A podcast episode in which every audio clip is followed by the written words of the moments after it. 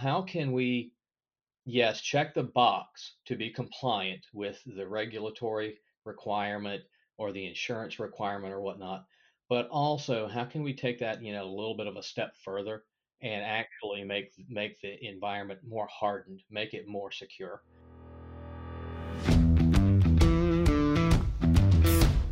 Technology is transforming how we think, how we lead, and how we win.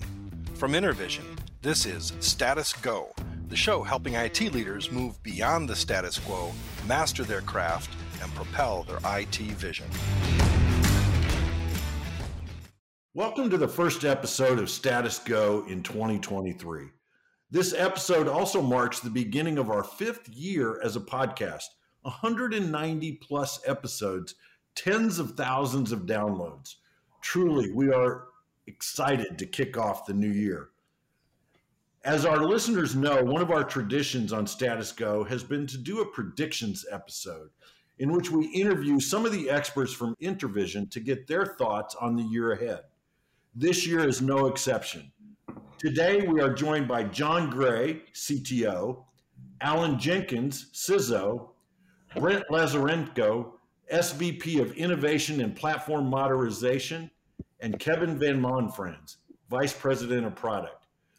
John will focus on trends in digital transformation, Alan on cybersecurity, Brent on applications, innovation, and digital engineering, and Kevin on trends in securing the edge. Gentlemen, welcome to Status Go. Thanks, Jeff. It's great to be here. Yeah, thanks, Jeff. Great to be here. Before we look at 2023, let's take a look back at 2022. What surprised you? Maybe it was a trend that didn't pan out. Maybe it was something unexpected that wasn't even on the radar a year ago. But what surprised you about 2022? Hey, KVM, let's start with you. I think in 2022, um, I thought we'd hit our peak with things like ransomware.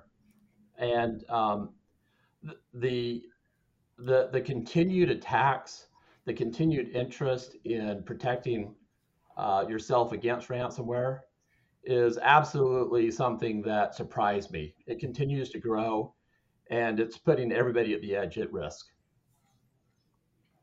Brent, how about you?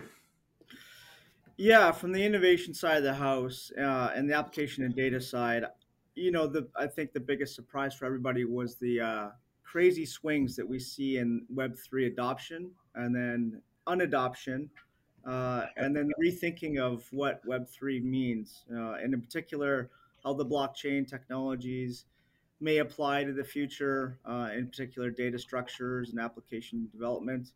Um, that was probably one of the biggest shocks to me was um, how that that really went through a whole bunch of few cycles in one year. Yeah, it does. It did seem like it was really ping ponging. Alan, how about you? Yeah, so uh, one of the things I think surprised a lot of people uh, was actually that there was a dip in ransomware attacks uh, early in the year.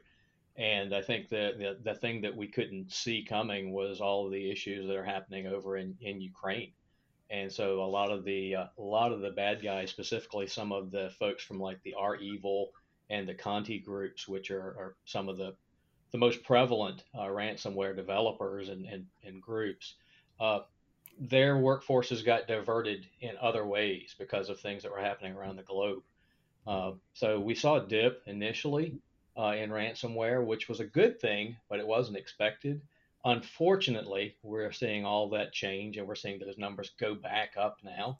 So yeah. you know, we're really hoping that people don't get a false sense of security based on that happening. Yeah, I, I know. I talked to a lot of CIOs back in the early days of the uh, Russian Ukraine uh, uh, war, and they were concerned about a spike at that time. So I think it caught a lot of people off guard. Uh, but yeah, it's unfortunate that it's bouncing back up again. Yeah. John, what are you what are you seeing in 2022 that surprised you? Um, well, I'll, I'll keep the security vein going here. Something that I've been looking at for probably close to a decade and expecting is um, really the sort of mainstreaming of cyber insurance, right? That um, that insurance companies is we're going to start to really require full on cyber insurance, and we're now starting to see that big time. Um, Alan has visibility into this with some of the mm-hmm. you know, carriers he works with, but if you look at some of the policies they're now drafting, they look like the NIST security framework. I mean, yeah. and they're requiring very specific technologies in some cases that they've completely over rotated. Um, and I think it's gonna it's gonna be a real burden on companies here for a while as that kind of kind of yeah. norms somewhat. But yeah, that that truly accelerated this year, I think. So um, yeah, it caught me because it had been very slow coming. Yeah, yeah. Well, and and I know uh, Alan KVM and I were at an event in uh, St. Louis last week, and that was one of the things that came up uh, from the audience. Uh, there was about the cyber insurance and and the change in stat, uh, stance that many of the insurance companies yeah. have. You you can't. Well, let's let's let's pivot now to 2023, and John, the the talk for for several years has been on digital transformation but what what should the CIO or the IT leader really be focused on for 2023 related to digital transformation? I mean, I, I think I think it's more evolutionary at this point than revolutionary. I think you know, COVID's helped sort of push everybody into a more digital world. And I mean, for for digital transformation really to take hold, you've got to have um, policies in place if you know in, in certain organizations right that allow processes and things to be fully digital. Um, you got to have the processes you've got to have people you've got to have technology.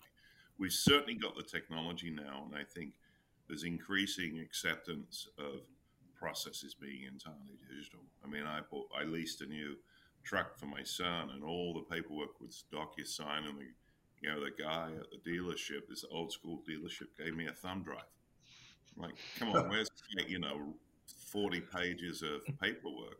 Nice, it's yeah. all on YouTube. Um, so I think there's on, you know, increasing acceptance of digital, truly digital technology, which I think is going to, it's really going to unlock the ability for organizations to kind of come back around and not, you know, um, repave the cow path by automating uh, clunky yeah. manual processes. And this is really, I think, probably what Brent's going to talk about more is app modernization is breaking up the siloed monolithic applications into microservices and serverless, and then really, uh, you know, approaching business processes differently. You know, yeah. we're no longer working the eight-hour workday. You know, well, why do we have to get paid every two weeks? I mean, you're working every day you know, could you have money going into your bank every day, right? You know, some of these things. That's an interesting concept. Given, you know, I, I, think some of the long-standing processes in in business, um, supply chain, you know, the, so where you, you you take credit from your suppliers and all of that sort of thing, are truly going to start to become a lot more fluid, uh, and it's going to open up completely different models, right? Yeah, uh, yeah, yeah. I, I, love the imagery about paving over the cow path. That that uh, that's great imagery. Hey, KVM, while we're while we're kind of on this topic of uh, of digital transformation, I know your focus uh, for the last several months and then on into 2023 has been about securing the edge. What things are we going to see uh, related to securing the edge as we move forward uh, next year? Yeah. Um, now I look at the edges, you know, the workers themselves, but also the office spaces and how we're using them. And I think in what we saw in 2022 was, you know, kind of a a lot of different things. We have companies asking employees to go back to work, like Twitter with mandates. Mm-hmm. We're also seeing other companies that are downsizing their space, repurposing their space, and then turning them into kind of a completely different employee experience regardless of what's happening in these spaces, and you need to take this into account, um, what it is is it's changing the way that we secure the worker. And we also have to be very conscious with that worker experience. We can throw a lot of security at a worker, but we can also change their user experience, you know, how they interact with their applications, how they get access to data, you know, what, what it takes to, you know, kind of navigate their company's landscape. And so I think as we kind of look into 2023, we definitely saw the pandemic push people out, out of the office, and people had to respond. Mm-hmm. And a lot of those short-term responses were going back to the well on existing uh, topologies, additioning, uh, existing technologies, um, and it also forced the vendors to say, "Hey, this is a real thing, and we need to do a better job in delivering how we package this up." So, on the secure service edge, this is going to be a combination of how you embrace workers coming back into the office, whether it's just for collaboration uh, or you know, you know, today I'm going into the office for a holiday lunch, and I'm going to probably spend four or five hours there, but I need to be productive in those four or five hours, and then I'm going to come back to my home and finish my work. Mm-hmm. It, it, includes going to the office and securing them, but also how how do you have a seamless experience when I'm outside of the office? And so, you know, in 2023, I think this is the year that you need to get a plan around uh, the visibility of these hybrid workers. You need to have a plan around uh, further securing that environment because this is the entry point for things like ransomware. It's the entry point for mm-hmm. you know, a lot of different areas. And the vendors themselves have made this so much more accessible, so much more manageable. And um, you know, it's it's it's kind of time to look at it. One more fact I'll throw out there the vendors are also trying to take existing tools and add capabilities to them. And so I would also urge our, our uh, listeners to think about maybe I have some new technologies in the suite that I have that I have not yet unlocked. Mm-hmm. And so you need to take a look at that and, and, determine whether you have some capabilities. Do you need to acquire some capabilities? Uh, but you know, it's time to relook at the edge again mm-hmm. because the, the market has really unlocked some capabilities to have much more visibility and better security and an improved user experience. Yeah, I, I think the that remote work really opened eyes to uh, where is the edge and and how do you secure that. And I, w- I want to come back to that uh, here in a in a minute, KVM. But Brent, I want to I want to jump to you. You focus on a pretty wide area when you consider applications, innovation, digital engineering. What are some things that our listeners need to be paying attention to in 2023 from that focus? Yeah, thanks. I think you know John Gray hit on it. Digital transformation is is getting more mature, uh, and with that maturation in the cloud, people are wondering how do I optimize my cloud and how do I better use effectively all the services in it. And so this move from lift and shift to what is happening now, which is repurpose and refactor, will dominate. I don't think just 2023, but probably the years to come. And so that lift and shift enables uh, futuristic, what we'll call enterprise architectures of data and, and platform that bring these monolithic applications, which enable um, better business outcomes. Outcomes around the ability to create super apps where applications can get created um, for, and have single entry points for a client's customers, data, employees, um, the concept of portals, but it disseminates down, and these microservices enable that.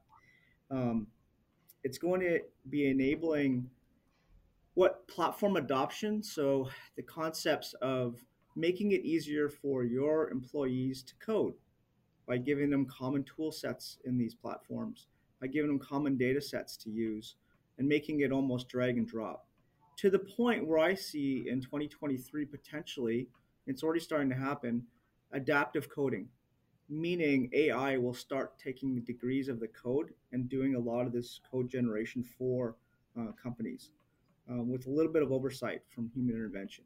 And so this is kind of some of the innovative thinking that's happening within the platform modernization space. I think that in combination on the data side, obviously data analytics and predictive AI is also maturing. It's moving from concepts of being reactive, where clients just gather data and look at it, to them being reactive, and in some cases being proactive, meaning that they're using their, their data and they're generating outcomes um, before they're seeing outcomes happen to them. And so that paradigm shift and that maturation, I think, is accelerating in 2023. Um, I think those are some of the three big ones I see happening. Yeah. Yeah. I, I, love that concept of adaptive coding and and brings to mind um, shadow IT in some ways. And uh, would love to come back to that here, here in a second, but I wanted I want to jump over to Alan and uh, Alan. We we started off this show by talking a lot about ransomware and cybersecurity. What are what are some of the trends that you think uh, our listeners need to be aware of in 2023? Well, I think we just heard one of the new attack vectors is we're going to have car dealers giving USB sticks to people. uh, John, I'm a little concerned about that, but uh, we can talk about that offline maybe. Um, you know, I think a lot of uh, a lot of this has been said, you know, uh, but we're seeing uh, because of so many bad things happening and because of the costs and the impacts of those things, uh, you know, we're really seeing more and more emphasis on things from uh, the the governance or the oversight uh, point of view, and I don't think that's going to slow down. And that's coming both from uh, government entities. I mean, uh, you know, one of the biggies now is the the New York Department of Financial Services has a, a set of cyber requirements that are probably going to leak out into a lot of other states and, and federal mm-hmm. mandates. Uh, and also, I think somebody already mentioned it here is insurance requirements. Uh, you know, some people look at these things like they're bad, and they certainly can be onerous. Uh, but the intent of all these things is really to help build a better defensive strategy. Mm-hmm. And uh, you know, I think it's really critical for for organizations to understand that and to look at that through the right lens. And so, you know, one of the things that we try to do uh, when we look at these sorts of things is is look at well, how can we yes, check the box to be compliant with the regulatory requirement or the insurance requirement or whatnot. But also, how can we take that, you know, a little bit of a step further and mm-hmm. actually make make the environment more hardened, make it more secure? Uh, so I, you know, I think that the big thing that I see is is this isn't going to slow down. Meaning the threat actors, they're you know, they're making a good amount of money, so there's no incentive for them to stop uh, and so the, the oversight has to go along with it. Uh, and that's not going to slow down either. So really, you know, adjusting to that and uh, adopting those things, but using them for good, I think is going to be really important. Yeah, I think I think there was a report that was referenced last week at that event I referenced uh, that uh, someone can make five six hundred thousand dollars a year uh, by launching ransomware attacks. Uh, that's a pretty good living uh, in yep. any economy. Uh, well, KVM, I want to jump back to you uh, because the other thing that I know that that you and I've talked uh, some about is the concept of, of, zero trust architecture. How does that fit into the work that you're doing on securing the edge? Yeah, so it's it's right in line with securing the edge. Um, a lot of people do know this, but you know the idea is you know um, you don't have you don't have trust until you establish it right? Um, and maybe that's not exactly how gartner would explain it. Um, but it, it, it fits perfectly in. So rather than and let me use an analogy rather than getting the key to the building and then having free access throughout the building uh, zero trust is now saying you have access to these rooms this room maybe your you know where you do work. This room is where you do something else. You know, think about it as applications. And so it's much more granular uh, in that, but it also uh, can be a lot more seamless uh, in the way that you get to it. So, you know, zero trust is absolutely uh, a core concept. Um, it'll it takes a little bit of a different thinking versus VPNs, mm-hmm. um, but absolutely uh, going to be the way of the future and it and it creates that experience that I'm not worried about the location that I'm going to. I'm worried about the application that I'm getting access to. So the experience, whether that application's in your data center uh, or out there in the cloud, it'll be a it'll be a common experience. And and the the that goes all the way through to the data that I'm accessing when I'm in or out of the office uh, as well, right? That's correct. That's yeah, correct. Yeah. John, I want to come back to you on on digital transformation and talk about the the importance for businesses um, to look at digital transformation. I again, I love the analogy used about uh, paving the same old cow path. Uh, what you're really saying is it's a mindset change right? To to really do digital transformation well. How do you guide uh, customers or or prospects into understanding this mindset shift that you have to have for transformation? Yeah i think you know the way i look at it is if you if you look at what the objectives a business is trying to achieve you know, around obviously profit and growing affiliation with their um, customers, whoever they are. And then if you look at the customers and what are they trying to do when they interact with a business, you know, they, they want it to be very streamlined. They want to be able to do it in the middle of the night and, you know, those sort of things. I mean, you, you sort of think of banking as one of the original, online banking as one of the original sort of uh, areas where things change dramatically. Yeah, there are real win-win scenarios there, right, for organizations where you can completely virtualize a process that previously somebody had to you know, come into a bank or you know call up and you had to have somebody answer the phone and enter data. You no longer have to do that. People go online and do it themselves. They're happy to do it. They're doing it in the middle of the night. Therefore, your customer's happier, and you've completely eliminated a manual process, right? So there are places where businesses can kind of reshape themselves to their benefit, right? Um, and bring their cost point down and get ahead of their competitors because they're using um, streamlined processes, they're using technology. And, you know, um, Brent hit on this. If you can really break up the applications, because quite often the large monolithic applications don't lend themselves to that sort of, you know, one at a time processing. A lot of older style processing was batch. You did it overnight, particularly you know, financial. Er, you know, you you sort of herd you know a million records through a process at a time, right? Breaking that down so you can do them one at a time, any time of the day. You know, that's a radically different architecture from an application standpoint. But that's what's happening. And if you can do that, now you can compose business processes that completely fit with what your clients want, who are increasingly millennials and, you know, people who they, you know, they, they think about things entirely differently um, and are much more open to, you know, doing things online, not having paperwork, you know, all this. And I, you know, uh, so I think if you sort of step back and you look at what you're trying to achieve as a business, what your customers want, there's sort of low hanging fruit in certain areas that are going to be a win win, right? And then put your money there and you get adoption, you get increased affiliation, right, with your customer base.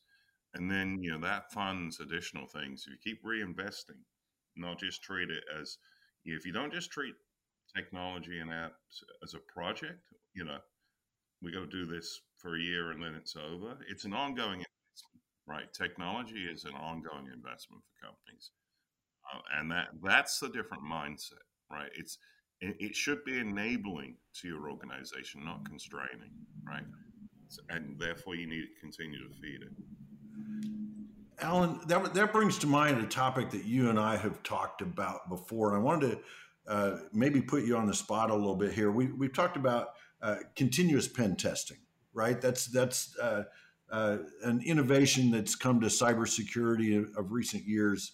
Uh, in that in that sliver of cybersecurity of pen testing, but as John is talking about digital transformation in this continuous cycle, what other things in cybersecurity might lend itself to this continuous process of making sure that you're you're not just checking the box, but you're you're secure. What are your thoughts there? Yeah, yeah. So I think uh, that's a really good question, and I think one of the the things that you mentioned it earlier, uh, Kevin talked a little bit about it, is this zero trust concept. Uh, I think that's that continues to be an important concept. It's not new or cool, but uh, it really over the the you know last handful of years, it's a topic that a lot of people have talked about. Not a lot of people have really understood it, and certainly not a lot of people have deployed it because it's different. Uh, but the concept is really around saying that I'm going to put some conditions in place, and that, that as the conditions change, then I may or may not get access to things. So I think that falls neatly in line with this uh, evolving landscape of technology. So as how we access where the data is and where I am and you know the conditions and even getting down to things like you know time of day or geolocation those sorts of conditions we can put into place and so i think that becomes important i think it may require scraping off you know the the title zero trust and just using the concepts from zero trust to implement uh, you know security technologies and security concepts that move with the data and with the users and with the devices I think that's uh, that's where we're heading uh, at some stage, and I think it'll be you know really interesting to see. And we're seeing people start to do that now, where we've seen people talk about it, myself included. I mean, I've given mm-hmm. zero trust talks for years, but I haven't worked with many people who have actually deployed zero trust. I think we're on the cusp of that happening. Yeah, yeah. I, I think 23 is going to be a fascinating year to, to, to watch that. Brent, I want to come back to something that, that you mentioned because it really it, it struck uh, it struck me as really interesting because I'm a former coder. I, I grew up coding, and you know I've never met a coder that that thinks anybody else can code as as well as they can. Right? I, I, I'm the best. Right? You got to kind of have that swagger. So this this concept of of the adaptive coding, AI doing the coding, can they code as good as you? I would say right now it's in its genesis. Um, you know, industry leaders like Microsoft, um, the people who own the open source languages that are developing this would say yes. I would say no.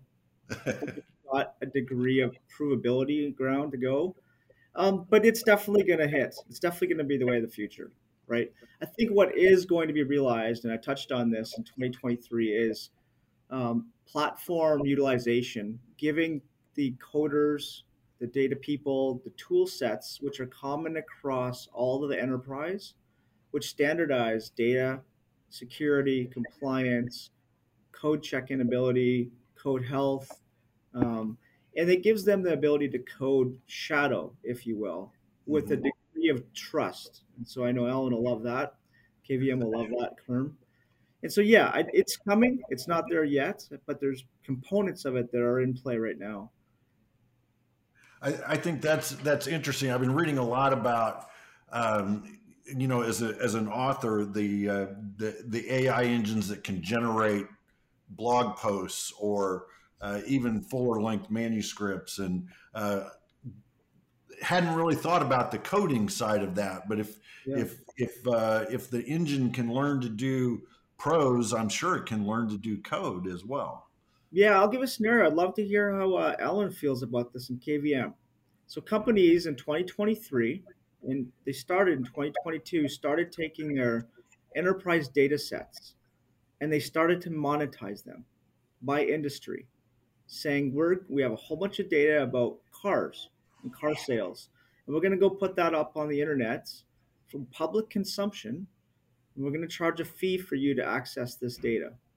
And so permissioning that, accessing that, giving insights into that um, is definitely a growing trend. And what people are doing is they're creating these groups of these data sets, and they're, the, the concept is then becomes an oracle.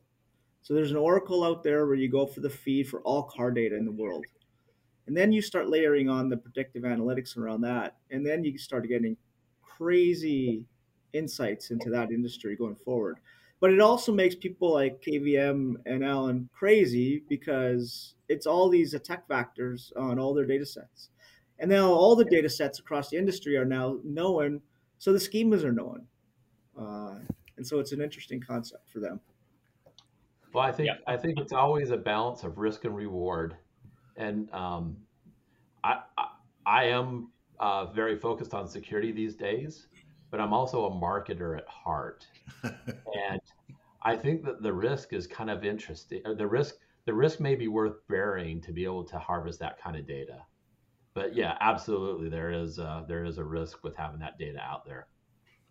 Yeah, I'll be the the, the curmudgeon that you guys know I'm going to be. Right? So, no, you can't have that data. No, I get it. I mean, I, I get the use cases. I think a lot of that comes down to you know what we see with a lot of other you know database types of, of solutions is as we make that public, we've got to be very careful about what data is there and how accessible that data is. Yeah. Uh, that's the big thing that I care about you know, there. And so I think it's, it's super uh, that we're moving that direction. I just think we have to be cautious as we do. Uh, to say, you know, add two cents here, I think healthcare is the ultimate sort of prover of that, right? If you put all the data together and apply AI to it, I mean, the cure for cancer literally probably is there, but you're sharing everybody's private, you know, yeah. healthcare data. So you got you know two enormous competing, mutually exclusive objectives, pretty much there. To KVM's point, I mean, security, yeah. Security, and ease of access typically fight each other, right? well, and it and it's that it's that conflict between the two uh, that that creates that good creative tension, right? If you've got that uh, and you're thinking about those things as you're putting it out there, you're thinking about the security at the same time. You know, well, guys, we we are at we are at time. I knew this conversation would flow really quickly. And you all know because you're avid listeners of Status Go that we're all about action here. We we love to leave our listeners with a a call to action. So I'm going to ask each one of you what are one or two things our listeners should go do tomorrow because they listen to our predictions today. So, uh, Brent, I'm going to tag you first, man. Yeah, if you did nothing else for your corporation today, I'd say is accelerate your data platform modernization. Um, it is in the past few years been what has made people successful, and it is morphing to become the ultimate differentiator in the marketplace, both from how you make decisions to validate decisions, um, to your security posture, to how you basically are going to do your business processes. Excellent. Th- thanks for that. KVM, how about you? Yeah. Um, hey, I'm going to stay on the uh, secure service edge theme here, but I'm going to take a little bit of a twist. I think a lot of times we overlook the user experience, the employee experience. And so I would say, look, there, there's a lot of cool new technology uh, with the uh, secure service edge, but I would really sit down and evaluate um, what kind of user experience are you trying to create? Access to data, uh, seamlessness of that engagement, your visibility to it. And um, I take a look at that because at the end of the day, uh, we want to secure our data, uh, but we also want to make sure our workers are highly productive. And I think when you look at that, you'll find you'll find some hidden treasures in this new technology. I think that you'll find not only are we delighting the IT folks, but we also may be delighting the uh, the employees themselves. And, and, that's really the one of the ultimate goals, right? So, John, how about you? What's uh, what's one or two things our listeners should do tomorrow because they listened to our conversation today. It's the first time I've heard John uh, not speak. Okay, sorry guys, I had mute on. Um, I would encourage people to um, step back and look at the top handful of objectives they have as an organization and look at what their employees and what their customers also you know, what their primary needs are and look for ways to do things like unlock the data, like Brent is talking about, so that you know how those sort of those things overlap, and then move forward, and you know, and move because your competitors are going to be moving. I think next year is yeah, going to be a big year. And Alan, bring us home, man. What's uh, what's an action or two our listeners should go do tomorrow? Well, you know, if, if and I know you've heard this, Jeff, but yeah, I'm just going to sound a little bit like a broken record for anybody who's heard me speak in the last year or two. But uh, cybersecurity is really about reducing risks to the business. And so the first thing that I think people need to do, and we see this get overlooked all the time, is they really need to focus on understanding where their data is and how it moves around. Uh, and understanding that before they start trying to put up protection strategies and defensive strategies. Uh, that's step one uh, in any good cyber program.